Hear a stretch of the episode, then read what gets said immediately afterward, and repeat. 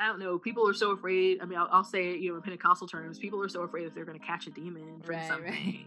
rather than believing that like they belong to Christ and that Mhm. Christ is guiding them. It's like you know, I I have more belief in God's power to to save and to heal and to deliver and to guide than I do in the enemy's ability to be able to deceive Right. and to kill and to whatever. Yeah. So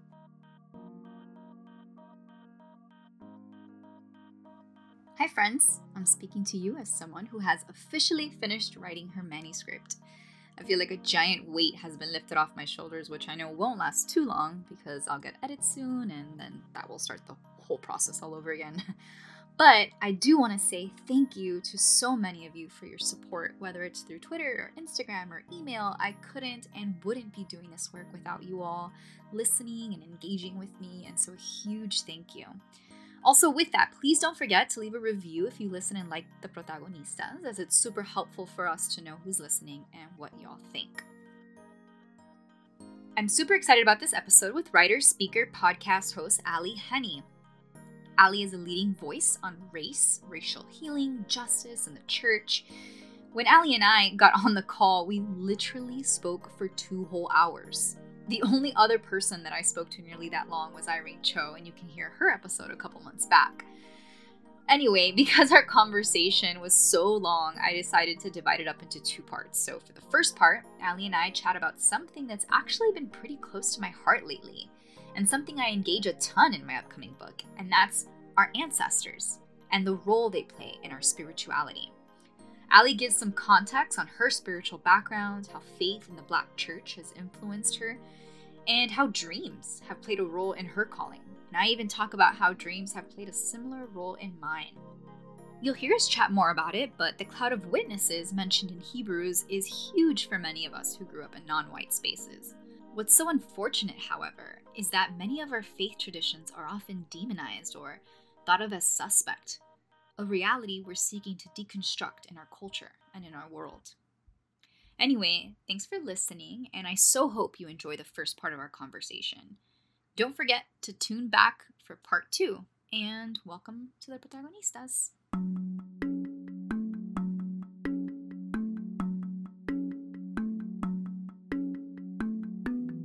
Thank you so much for chatting with me. So, before we begin, well, before I begin with asking the questions that I want to ask you, Ally, I would love to hear about your background, uh, where you grew up, what faith or spirituality looked like for you growing up. So I grew up in um, rural Missouri, about an hour or so outside of Kansas City. And I lived there for like the first 19 years of my life. And then I went to college in Southwest Missouri and um, lived there was in was in college graduated from college with a bs in psychology and my minor was religious studies.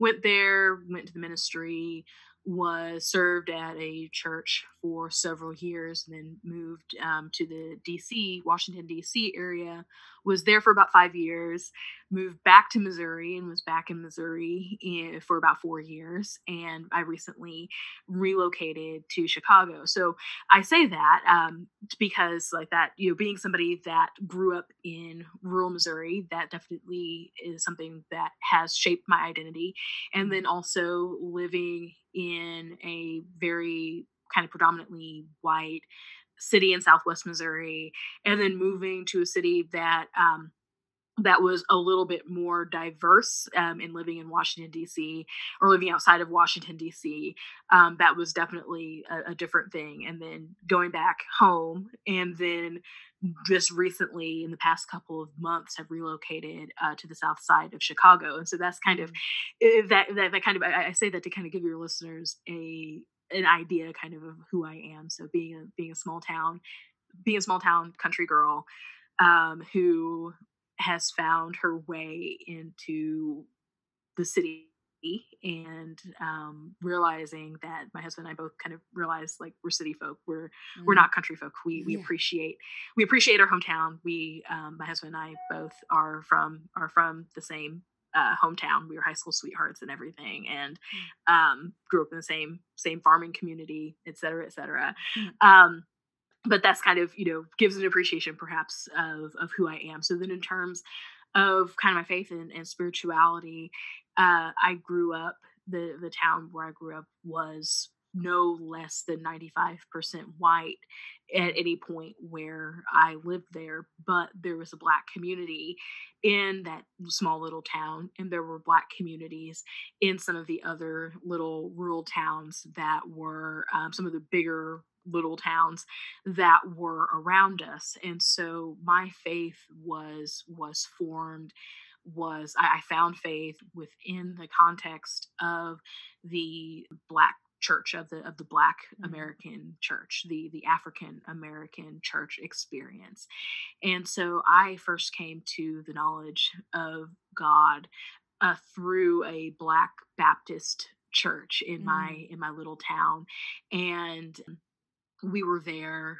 for my family was there kind of off and on for the first several years of my life. There was a point, a br- very brief period, that um, as a child, my dad was in the Air Force. And so um, we relocated to New Mexico and lived out there for about nine months before my parents divorced. And so then, whenever we lived out in New Mexico, we visited. I believe we we went to an AME church maybe for a while, and we've kind of visited several other different Black churches. Um, one on base, and then my mom had some friends who went to church off base, and so we would visit some of those churches and whatever. And so, mm-hmm. um, but a lot of my faith was was formed and was developed in in this little Black rural Baptist church and then um, there were just a lot of things that kind of that kind of happened there nothing that happened directly to us but some things mm-hmm. that that kind of happened within that church that um, my mom was just like you know i just don't really feel like this is a good scene there had been several kind of pastoral shifts mm. there just had been all sorts of different things that that had that had happened and so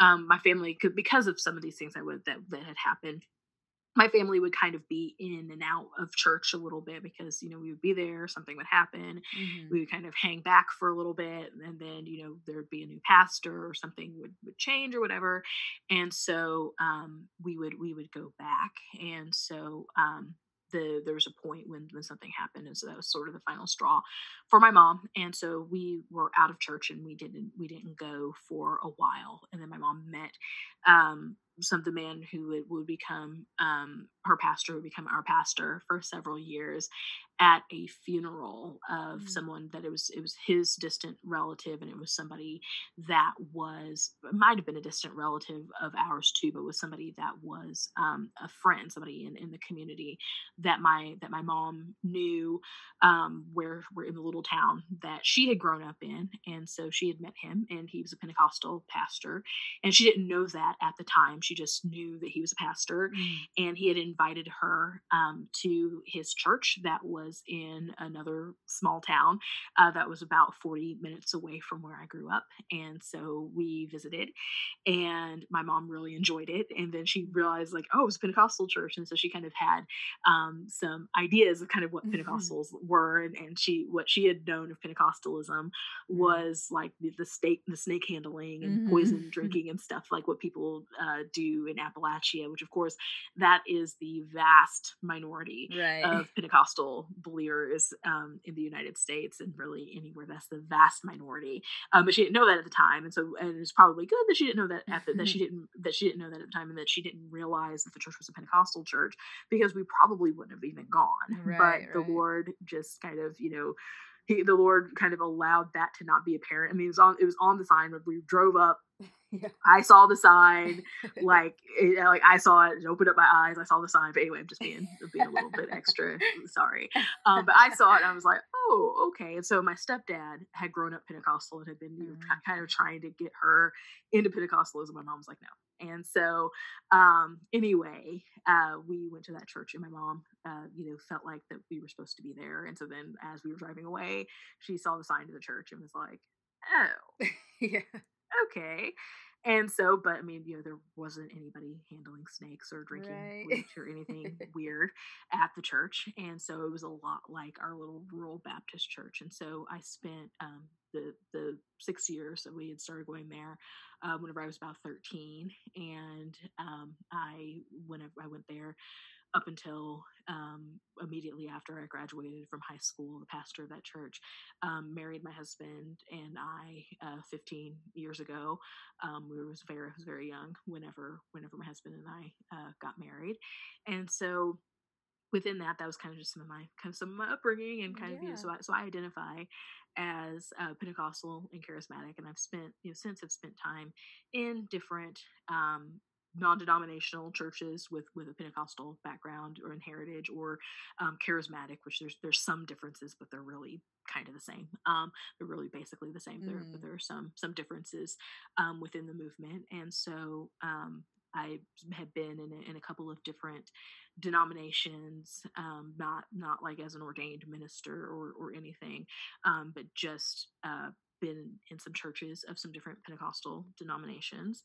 And then um, about a year ago, um, maybe a little bit more than a year ago at this point, I found myself being drawn to Anglicanism. And so Mm. now I am a member of the Episcopal Church, even though um, I, I'm I'm a member of the Episcopal Church. I was, I was confirmed a member of the Episcopal Church um, in November of 2019 and even though like that's you know that's that's kind of where I, where I'm at right now and and where um I feel like I'm supposed to be um I definitely identify as you know identify as um a, a charismatic Episcopalian or, Yeah. or I, I guess that, that even because the charismatic Episcopalian that's actually like that's actually a thing but I, I kind of Mhm. call myself like Anglo Costal like that that you know Mm. I'm, I'm like I'm Anglican that that's part of who who I am.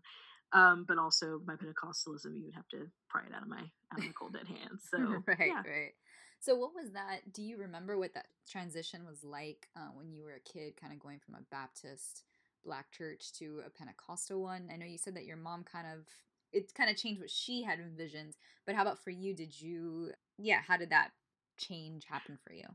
So really, there was not there was not much of a difference um, Mhm. because both of the churches were black churches, and Right. so the worship was very similar. The worship, the, the the songs that we sang were very were very similar. I mean, so you, you're Mhm. talking about a church, you're talking about churches like kind of in the same region. Um, a lot of you know the the way that the the black church is in a lot of ways is um there are definitely churches that are part of the denominations that are that that you know that's that that they that their belief their doctrine you know Mhm. their their their covenant whatever it is might align a certain way um, with whatever denomination but the expression but the black church is so much bigger than a denomination and a lot of times you know people will will kind of codify and even you know within the black church people will kind of gatekeep well who's really the black church like that there's, there's like Mhm. there's the historic black church like historic denominations and, and whatever but i as far as like you know the, the the general person on a pew a lot of times the difference is i go to this church i don't i don't go to that church or maybe you know i'm Mm. going to this church and then something happens and then if you're if you're in a in a place where there's several black churches you might be at the black methodist church and then the black methodist church gets a new pastor you don't like that pastor so you go to the black baptist church and if you're at the black baptist church not to say that black people are church hoppers because we're not but Mhm. sometimes that's just just the way that it happens Yeah. is you might be at the black baptist church for a while and then maybe you know your family's there for for a generation and then somebody else decides to go to the black apostolic church and so you're mm-hmm. there. And so some of the differences can be very minute. So some of the differences can be just the difference between like okay so i'm going to go to the black pentecostal church and i'm expected you know to to wear a skirt and to wear a hat and whatever then you go to the black apostolic church and you're expected to do maybe certain things you go to the black baptist church and then the, the culture there is different. You go to the black charismatic non-denominational church and that's and that's completely different. So for me there's there was not very much of a of a change. The difference for me you know as a kid because i was you know teenager um, middle school and high school. So for me the difference was i had to get up earlier to go to this church and we um it church was maybe it wasn't even like it wasn't even really longer it felt longer in some ways. I mean so some of the some of the differences were really superficial. And then of course um because this was a pentecostal church there definitely was an emphasis on um having spoken in tongues and i say that there was an emphasis there wasn't i never really felt like that there was like a lot of pressure or anything right.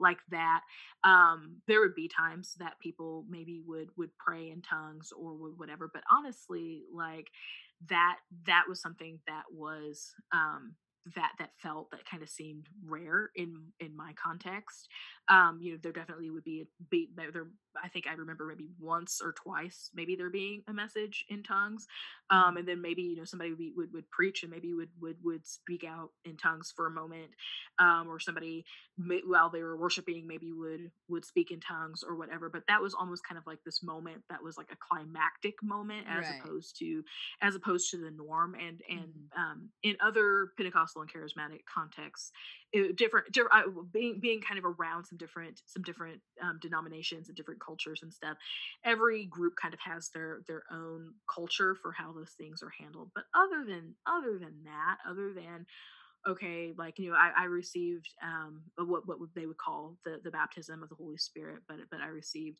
um the ability to speak in tongues um whenever whenever i was 14 um mm. after we'd been going to church there probably for for about two years um at that point. Mm. Um, but it wasn't anything. It was just something that just kind of happened, and it was right. just sort of whatever. But that was, but those were really the the the only the only differences and the only the only real the only real change um, that that I perceived. I mean, there there definitely you know were some some doctrinal differences mm-hmm. and stuff, but um, yeah, I mean that not not a whole lot that was that was of major effect. Yeah.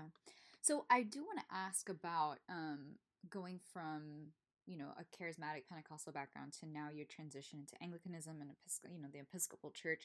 But I actually would love to hear before that, um, sort of your transition or your call, um, quote unquote call, however you want to articulate that, to ministry. Like, how did you go from you know being someone who attends church and and you said that you were a psych major. Um, and then you know where did that you know i think i'm going to pursue this full time or seriously, I guess is might not be the right word, but you know what I mean? Like I'm gonna pursue this um wholeheartedly. How did that transition happen in your life? Yeah, so you know, the Lord called me to ministry when I was a teenager. Mm. And um when in all of that, you know, I, I, talk about how I talked about, you know, how my family we were part of a church, and then we weren't part of a church. Then we were part of this Pentecostal church. Well, way back, um, this is kind of a weird story. I I, I admit that, but it's a, but it's a part of my story. So mm-hmm. you know, mm-hmm. hey, it's whatever.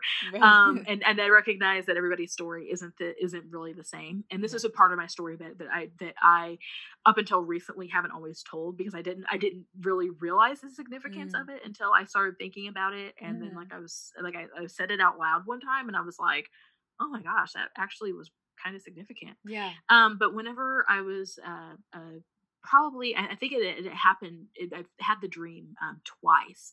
Um, whenever I, I, believe once the first time whenever I was nine, and the second time um, whenever I was ten. But I had a recurring. It was a recurring dream. I would actually call it like my Good Friday dream because I had it twice. I had it two years in a row. But I dreamed that I was it was it was Good Friday and, and I would have this like I literally would have this dream the morning of Good Friday. Mm. The two mm. the two times that it happened it was literally the morning of Good Friday. Yeah. And so I had a dream that it was Good Friday and so because it was Good Friday I was out of school and mm. so like I would dream that it was Good Friday and that I was coming up to my house, and my house uh, had a patio on it. We had patio furniture that was right there by. It was actually our back door, but we always the, the, driveway was in the back of the house, and it was on kind of a main street, so that was always the door that we used. Mm. And I remember as I'm walking up to my house, I see a man sitting on the patio and in this dream like he's he's just he looks like a dude i mean this is 1994 1995 mm. so he looks like a dude from 1994 1995 he's got dark hair that that um has this like you know bowl cut with it with a center mm. part in it mm-hmm. he's wearing glasses and he had like this you know scruffy 1994 1995 beard Mhm. and he's wearing and he's wearing like kind of all black and like had like had a vest on or whatever just like you know this really like hip looking this hip looking 30 something dude from that from that time Mhm. and so as i as i come up and sit and and you know see the man on the porch i realize that it was jesus Oh wow. and so, um, like I'm talking to him, and so like because dude, like he's looking really sad, and so I'm like, so I so like I, I know that it's Jesus, and so I'm like, like Jesus was wrong, and so Jesus is like sad, and he's like, he's like, yeah, there's there's these people that they're that they're trying to kill me, and um, they don't realize that I'm God, whatever, and so I'm like, so in the dream, I'm just like, oh my gosh. And so like i it's like i realize like like there's this whole thing like like it's just like i don't to because it's a dream. It's like i, I Right. suddenly like you have knowledge in the dream that there are people that are out to kill jesus that they're trying to find him and they're and they're out to kill him. And this is like this is our our modern like like in the, at the time you mm-hmm. know this is 1994 1995 mm-hmm. and people are trying to kill jesus and because they don't because they don't believe that he's god. And so i look at jesus and they you know they don't believe that he's that he's real. So i looked at jesus and i was like i was like well jesus i'll i'll tell people that you're real and Mm. so and then like i woke up from the dream Wow.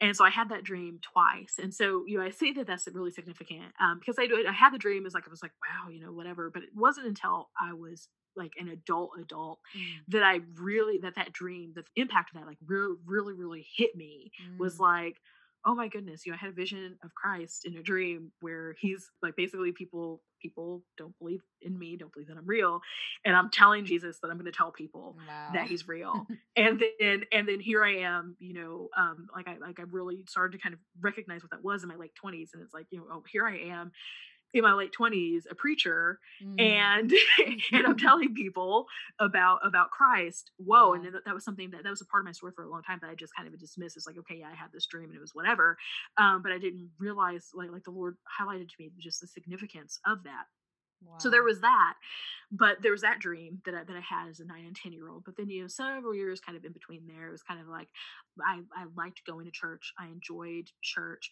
but I wasn't really like super churchy or mm. anything like that like I wasn't really like super into it but I, I liked going I liked hearing about uh, like I liked you know reading the stories whenever I was a kid I look at my children's Bible a lot but when I started going to church at the, at the Pentecostal church, the people were friendly and everything. But it was one of those things where it's like it was a it was a change, and at that point, it was like I was just kind of like all this stuff had happened at the church that I had grown up in, and then I'm at this other church and people are friendly, but like I'm like I'm really super inconvenienced because I have to get up really super early. Mm, I mhm. was one of the few teenage people my age at the church, and so it was, there was just like a lot of things that I was just like, I just really don't like it here, and like I just like I just really don't really care about Yeah. going to church, and just really just kind of want to just kind of going through that that phase. I never was did anything like really super bad or anything like Mhm. that, but I just was kind of at a phase where I'm just like I'm just not really sure if like I believe in God, but I'm not really like you know church is whatever, Right, and right. you know like this idea of like oh you've got to read your Bible and pray and live for God and like all this other type of stuff. I was like "Ah, I just kind of want to live my life. I don't want to like have to go to church and yeah. have to do like all this other type of stuff. And so there was a point where where um I could I could feel God drawing me, but I kind of was running away from Mm, that and was kind of like, uh, I don't you know I don't really want to have to have to deal with this church thing and I don't really I don't really want to have to whatever. And so then I was also I was a teenager during the millennium. So the so the you know change between 1989 and Oh, the year 2000 and That whatever. and so you know especially like like all the like all the white people were like freaking out about it. Like all the white church people were freaking out about it.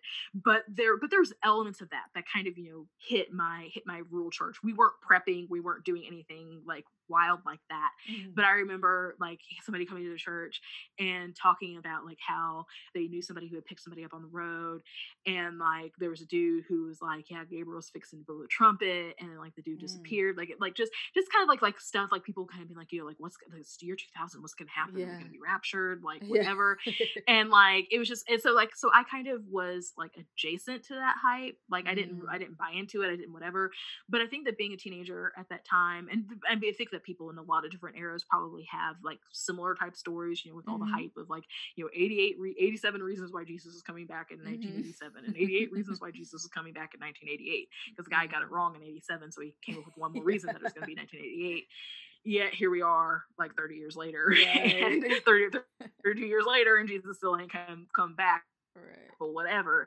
Um, so there's you know I think that, that a lot of generations have similar type of t- similar type of stories. But I remember you know, being a teenager in that time and kind of you know all the hype about the the millennium, all the hype about the year 2000 and like what was it going to mean, Y2K, like all, all this mm-hmm. other type mm-hmm. of stuff.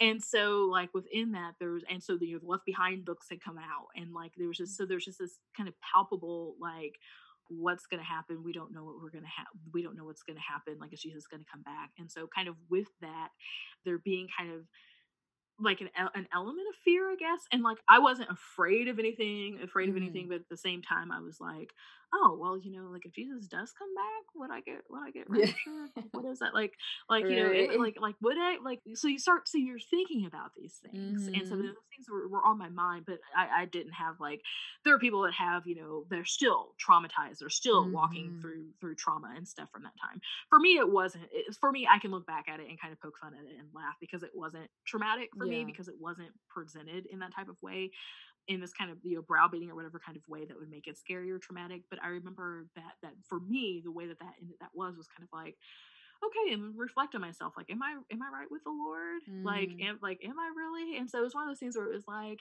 you know i don't know if i'm right with the lord or not Mm-hmm. But at the same time, it's like I don't because of because of what was kind of presented to me was kind of this idea of like okay, you know, being right with the Lord was like you know, I'm sitting like read my Bible and go to church all the time, whatever. And I'm just so it's somehow in my mind I just like gotten it like I'm not gonna you know like it to live or whatever. Mm-hmm. So I'm like you know I got like you know bye bye birdie, we got a lot of living to do, and mm-hmm. I'm just like I just don't really want to be be up in that but like i started but i started and so i found myself like kind of you know running away from the lord and stuff mm. but then you know god um you know was gracious and i mean that's that's you know not who god is right. um and he was gracious to kind of you know keep drawing me or whatever and i remember um whenever i started dating my husband we started dating um our junior year which was uh, 2002 2003 and so kind of my and my my husband grew up lutheran his family devout lutheran multiple generations um, lutheran founded his grandpa was founding member of the lutheran church where we grew oh, up oh, wow. and mm-hmm. so um, you know just like that that was kind of his background mm. and everything and so we had, so whenever we started getting together, we, we started talking about church and talking about God more. And I was just kind of like, okay, like you're Lutheran, okay, like whatever, bro. Like, you know, Pentecostalism is where it's at. and um, you know, just as we would we would start to have like these conversations about about God and about and about church and spirituality and everything.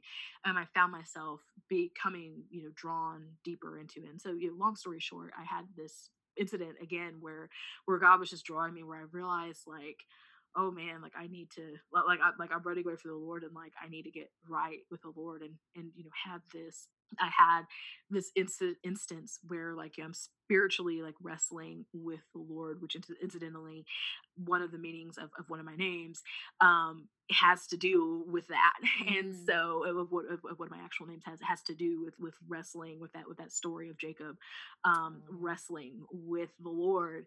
And I, you know, just realized, okay, like okay, I'm to start living for God. And so I started, you know, feebly trying to live for God as a, as a 17 year old. And I didn't really know what that meant, but I just knew like something, just something in me mm-hmm. had, had changed. And, you know, push came to shove about a year after that incident. I was in I was a drummer in in band in high school and so there were some kids at one of the Baptist youth groups in town that predominantly white Baptist church they um, needed a drummer for their for their youth worship band and so um, they asked me if I would be their drummer and so I was like okay cool so you know I went with them and it was at this youth group and the youth pastor there he just really I think just sensed like the call like god just you know was mm. was impressing on him the call on my life. And there was an event um, that was going to be in kansas city. Um, i had just been i just been part of the youth group for a couple of months and there was going to be this event in, in kansas city. And um, it was acquire the fire um, that, that teen mania teen mania event. And so youth pastor just really really felt like i was supposed to go. And mm. so he was just like you know like hey can you know I, I want you to be able to come to this. Can you come to this?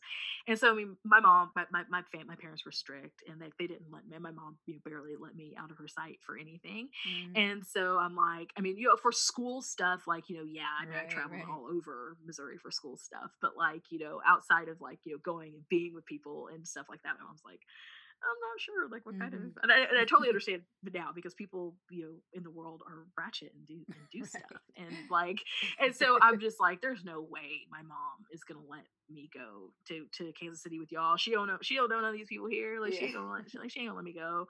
And so, like I was telling you, Pastor, I'm just like, I mean, yeah, I want to go, but I'm not sure if my mom will go. And so, um, I was in a band with with one of his sons, youth pastors. One of the youth pastor's sons, or actually both of them, um, were in band with me. And so, at a jazz, everybody at a jazz band concert, he went up to my mom and was just like, you know, I really want her to be able to go to this thing. We've already paid, like, like, like, you know, her tickets already paid. We're mm. staying at a church. Like, all she has to do is show up. Mm. And my mom was just sort of like, and that's why I'm like, my mom's gonna tell him no. And so, like, for whatever reason, my mom was like, okay, I guess she can go. Wow. And so, because I'm thinking like my, because I asked my mom about it, and she was kind of like, yeah, yeah. But so, and my mom is not the type of parent. If you, if so, like if, if my mom told me no about something, and then like I asked my friends or asked somebody's parents or whatever, she would like that would make her know like all the more solid, and I'd get in trouble. so I'm just like, oh my gosh, Pastor David's gonna go and talk to my mom about this, and my mom's gonna get mad because I, because I did, I didn't put, I did yeah. not put him up to it. He went, he went on his own. Yeah. And so I'm just thinking like, because I'm just like, my mom's not gonna let me go. So I'm not even, I've, I've tried this. I'm not gonna do it anymore. Mm-hmm. And so he convinced her to let me go. So I went. Wow. And the first night, uh, the Lord called me into ministry and i just i just as i was i've gone down to the altar because i was i was a, i was 18 i was a senior and they had put some of us older kids kind of in charge of some of the middle school kids and so i had a group of four seventh grade girls that i was kind of like mm. their not their like their chaperone but i was kind of like a student leader that was kind of making sure that the that the seventh graders didn't right. get lost mm-hmm. in kansas city and so that was kind of my my thing and so a couple of the girls like were going down to the altar we at municipal auditorium in kansas city and i'm just like oh my gosh, these kids are mm-hmm. just like walking off. And and I mean, I didn't, I'd never been to an event like that. I didn't know like what an altar mm. call or mm. anything like that was. Oh, wow. Like really, like like the like the concept of like, oh, you're whatever. So I'm just seeing, I'm seeing like these two little 13 year olds just like go off someplace by themselves in mm. Kansas City, and I'm like, so like I got so like I got up and like went with them because I'm like somebody's got to be with them because like none of the adults like all the adults were just kind of staring at them. I'm like, what's wrong with these adults? I didn't understand. I didn't understand like what was happening, but I'm just like, oh my gosh, and like what was I like? What on earth was I gonna do? Um, right. like as an 18 year old, like what was I gonna do? But anyway, but it, but it was just funny because it was just like just how the Lord works. Like I'm yeah. just like.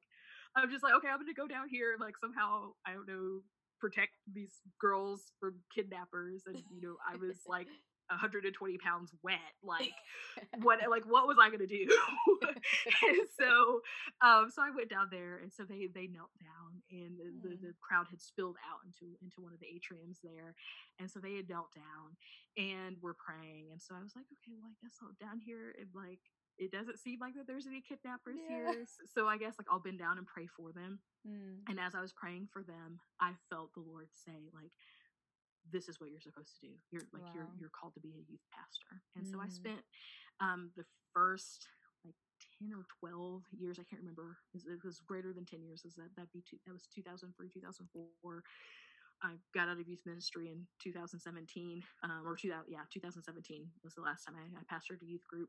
So whatever the math is on that, 14 years, mm. 13 years, 14 years, something like that, was in youth ministry. Um, during that time a couple of breaks in moving and, and mm. having kids and and that type of stuff um, was pretty solidly like in, in youth ministry for that time and then also did some other stuff you know being being an associate pastor and an administrative pastor and different things but you know just felt mm. like that was just kind of where where i was is i just felt the lord the Lord drawing me, and, right. and you know, that's not everybody. That's not everybody's story. That's not everybody's. That's not everybody's call narrative. Mm-hmm. You know, not everybody, not everybody sees a vision of yeah. Jesus when they're a kid. I mean, and that's not you know my story. My story is my story, but it's not the gold standard, and right, right. nobody needs to not feel like oh, like maybe I'm not like called because Christ didn't show up to me. Like, yeah. like it's just like I mean, it's yeah. just like I don't like I, I mean I don't know how to explain it. It doesn't make me any more special, if anything. You know, I'm from Missouri, and Missouri is the show me state. Mm. And I believe the state animal of Missouri is a mule. I know our state bird, actually, I don't know what our state bird is. Our state bird, bird's a bluebird, I think. I don't remember now. I think the state animal is a mule. And if it's not a mule then it certainly should be. Um, yeah. But I'm pretty sure that it is. And mules are kind of stubborn and um, or kind of you know hard headed and whatever. And I'm definitely that in a lot of ways. And Missouri mm-hmm. being the show me state, you know you kind of have to be shown things in mm-hmm. order in order to believe them and that's just kind of how we are so i kind of see it as like you know yeah you know um, me being a show me is like it's kind of, it is like that's what that's what yeah, it took yeah. apparently is kind of some of these some of these things because otherwise yeah. um otherwise i might i might not have believed it so right oh i love that that's so good i love how you connect you know your place and where you are your physical location to just sort of how you came into this i think that's so important as someone who you know i keep I'm, I'm getting more and more into like decolonial studies and decolonialism and i keep thinking about how much theology lacks the where right? Like the physical where of of where you do it. And so i really really actually love that. And so there was two things that you said that i want to that i want to follow up on. So the first one you talked about this dream right? And and like well you were just talking about right now about the whole show me thing. Um and i it's so funny because i've been reading lately on Indigenous women and um, this book, and I can put it in the show notes for anyone that's interested. But it's a book on Indigenous women and Indigenous spirituality, and and it's Mesoamerican women, so Central and South American indigenous, you know, Indigenous spirituality. And one of the things that they talk so much about is this idea of dreams and how Western culture and or how you know our culture has sort of looked at dreams as separate from like real life, right? Like we go to sleep, we dream, and that's one thing. And then we wake up and, oh, I had this weird dream. And then you keep living your life as if it's not really a part of like your experience, your lived experience, your life, your, you know, whatever it is. Um, and I love how you, especially how you said, I didn't realize this was a part of my story until recently, right? That I'm like, oh wait, that that is a part of my story. That is a part of my calling and i i'm so fascinated by that and i feel like there's so much richness in that because i have i remember i have a vision of myself as a kid as well of, of you know not the same, the same as yours but similarly where i had a vision of jesus and he had he was grabbing jewels from the sky and was moving the jewels around and and it was wow. making different yeah and it was making different um like there was obviously like light you know like the the light was shining through the jewels and he wasn't saying anything to me but i just remember being so captivated by jesus moving these jewels around right? And that's something you know I, i've always remembered that vision and i never i never thought too much about what it meant right? Like i never i was like okay cool i have this vision whatever. And my mom growing up was really into um, what we would consider what dominant you know evangelicalism would consider i guess paganish, whatever. She like, you know, like occult stuff. Like she just loved like meditation and like, you know, all this guided stuff that back then was looked at looked upon as like very whatever, you know, like foo foo mm-hmm. out there.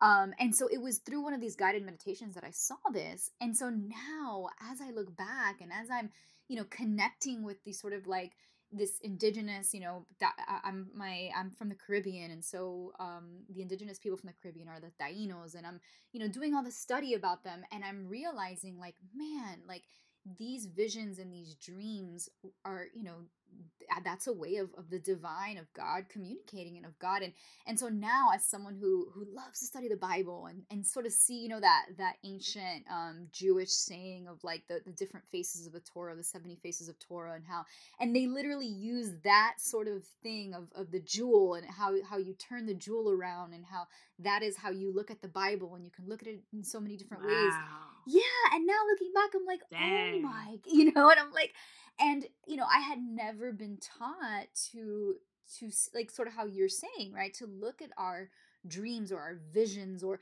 or the place from which we do theology the where the missouri the show me state I, that's all a part of the divine speaking through you and in you and to you and i don't know it's just fascinating. So i love that you shared that story because i i literally the other day i was i was sitting there talking to my spouse and i said i literally i'm not even kidding i think it was probably yesterday or the day before I said, I need to start remembering my dreams because I had just read that chapter in that book. Mm. And he was like, Really? Like, why? And I was like, You know, because I feel like Western culture has has got you know has pushed us so far away from from from thinking about these things and and really seeing it as as a part of ourselves and our reality you know and then and in that same vein i kept thinking you know like when we think of things like when people write creative stories or when we you know we just get lost in thought those are real things that happen physiologically right? When you're when you're dreaming or imagining something like you feel it in your body. But Mhm. yet we have been trained to think that that's separate that that's not reality but but some people argue well that is it's your reality. You're feeling it in your body right? You're imagining these things like in your mind it's real. So anyway that was really um something that i've been thinking so much about so i'm so i'm actually really excited that you mentioned that because yeah yeah you know i am a very vivid dreamer like i dream Yeah, every night and a lot of times i i remember my dreams sometimes i, I think of you as of as of late just because of of with um, going to school and whatever and so not always getting enough sleep and and all that type of stuff it's Mm. been a little bit harder for me um, Yeah. to remember my dreams but i dream very very vividly i dream i dream in color um, Mm. dreams have been a way that have been significant points in my life when when dreams have um, helped to guide me in in making a decision or in knowing something that was that was going on Mm. or whatever i mean you know like I, I could i could tell stories of, about about things and so you know i kind of i grew up um, a little bit with this saying my stepdad was was from jamaica and so he had this saying for like whenever you had a bad dream like he would say you know dreams don't walk straight Mm. and so you know kind of what that what that means is like sometimes you you might dream things like and it might be and it might be upsetting and like that's so that's okay like dreams don't walk straight Mm. um but then also you know having this having this you know uh, i have several family members who have had dreams at different points in in their lives um that have been really significant or that have or that have pointed them um a certain way. Like one of my aunts had a dream um whenever she was young where there was a, a young man that she knew um who was in the navy and she had a dream one night that he was standing at the foot of her bed wearing all white and then the next morning in his in his sailor suit wearing wearing all white Wow. and the next morning they found out that he passed away Oh, wow. and i don't remember how he passed away i don't think it was at war Mhm. um but but i don't think it was at war or anything but she but like she knew like she told my grandmother um that, that she'd had this dream and then they were and then they found out um the next day that that this young man um Wow. had had passed away i mean you know I've, Yeah. I've just i've i've had you know i remember when my grandma my grandma had passed away um whenever she passed away, she was an usher in in the little church, uh, the, the little Baptist church that I grew up in, and we um, buried. She became an usher late in life, and it was like kind of her big thing. And so um, we buried her in her usher in her favorite Mm. usher uniform. Yeah. And so I had a dream where I saw her, and my grandma she um, died of lung cancer Mm. whenever whenever I was twelve, and um, for the kind of like the last part of her life, she needed to be on oxygen, and she would still she would still you know try to usher and try to do stuff in, in the church and everything. Mm. And so I saw her in a dream um, with um, where she was you know, wearing her oxygen and she was wearing her usher suit, and it was like she was dead, and we knew that she was dead, and we were trying to tell her like you can you can go like you can go now I got goosebumps. um and I remember being so upset by that dream. I was so like, I, like she. So then there was like a point like in the dream where like she she basically like we were trying to tell like like I like I was trying to convince her like it's okay you can go to heaven now like we'll, Mm. like we're gonna be okay. And then like at the end of the dream like she she went to like she actually like her physical body um went to heaven. I remember telling my Mm. grand my mom about it and I was so upset. My mom was kind of like well you know um you know, dreams don't walk straight like it, like it'll be okay. But then I realized you know later I was like wait a minute like that was that was kind of a way for me to have closure like that dream it was it, was- Yeah. it was you know upsetting Mm. um but it was like but it, it wasn't it was upsetting in the sense of like the dream wasn't graphic it wasn't it wasn't bad it was just Mm. like oh my that was the first time that i had seen my grandmother since she had Mm. passed away and so it was like Yeah. oh my goodness and so it was kind of i think a, a way for for me you know at, at 12 years old to kind of be able to to like grasp like I, like not letting go of her in the sense of like oh letting go of her memory Right. but letting go of her in the sense of like of like finding that finding that peace with she's gone like i can sit Mhm. here and think about her being sick and think about whatever yeah. or I can be at peace that she's at peace. And Yeah. so, you know, there's been stuff like that. And, you know, I, I get, like I said, I mean, I could talk, I probably sound like some like weird, like person, you know, to, to Western people, but it's like, I believe that. Yeah. And I think that that's something that, that there's aspects, you know, of, of our spiritualities, um, as, as people of color that we have been told are, are wrong or bad right. or whatever. Like, you know, people look at, at, at like, venerating our ancestors like like Mhm. recognizing that our ancestors are, are present with us as like oh my gosh that's some sort of whatever but i mean hebrews 12 we're surrounded by a great cloud of witnesses Yep.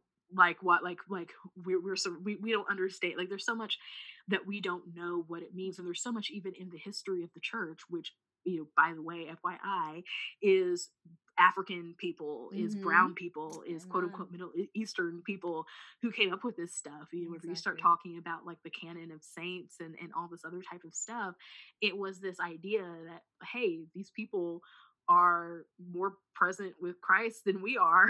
like they're Yep. they're more they're alive. They're still alive. Like somebody like like they're they're they're dead here, but they're still alive and they're more alive than we are if Right. we believe that we trust that they're with God. So like like like so yeah we're gonna we're gonna ask them for stuff like and, and it's not that like we're asking them for stuff but like yeah we're gonna say hey you know pray for us like Right, because right. because you know whatever and I think you know, Protestants like look at that like oh my gosh like why would like why are you praying to dead people like how Mhm. do you know that they're like whatever and it's like it's not quite that's I mean yeah you could you could call it that and a lot of people would maybe call it that but it's like that's not exactly like whatever you look into it's like oh that's not exactly what that is Right. and and for me being able to see like some of the the afro asiatic roots in that that like you know hold on a second like you let's talk about like black folks talk about the ancestors Mhm. like that's like that like that ain't different and I mean, you know that's some people that, that might stretch their theology and um and it's whatever but yeah, Yeah. it- it's just that there's there's so much that there's so much that, that I feel like is inbounds that that I don't know. People are so afraid. I mean, I'll, I'll say it, you know, in Pentecostal terms, people are so afraid that they're going to catch a demon from Right, right. something, rather than believing that like they belong to Christ and that Christ Mhm. is guiding them. It's like you know, I I have more belief in God's power to to save and to heal and to deliver and to guide than I do in the enemy's ability to be able to deceive Right. and to kill and to whatever. Yep, So anyway, Exactly. No, that's so good. Um, yeah, and what you were saying about the ancestors, that's actually something, uh, a huge part of, I'm, I'm currently working on a book on Abuelita theology, and I, I sort of came to this realization about the ancestors and about the whole idea of Abuelita theology um, through literally Paul in Second Timothy when he's talking to Timothy and he says, you know, he, he mentions like your the faith that was brought to you or the faith that sustained you through your ancestors. And then he mentions his grandmother and his mother you know? And so it's like he's literally saying like you are timothy who you are and you are able to do the things that you do because of your grandmother because of your mother because of your ancestors. But yet for some reason we you know now like western white uh, particularly evangelicalism wants to disconnect us from our ancestors or yeah like you said look at it as some sort of you know i don't know out there whatever sort of thing but i mean it's it's in the bible right? I mean it's paul hello people love paul so it's like paul's the one saying it himself and so yeah i'm that's something that i really i'm also trying to recover um in in my own sort of you know decolonizing journey of recovering this idea that i'm here and i i am the person that i am because of the faith and because of the you know the lived experiences of my ancestors. And so i think that's really really really really important and um something that yeah we should be pushing against as people of color as people who our ancestors you know their their uh, their strength and their survival and their you know all of these things have made us who we are um, and so yeah i think that's really important and i'm i'm glad that you brought that up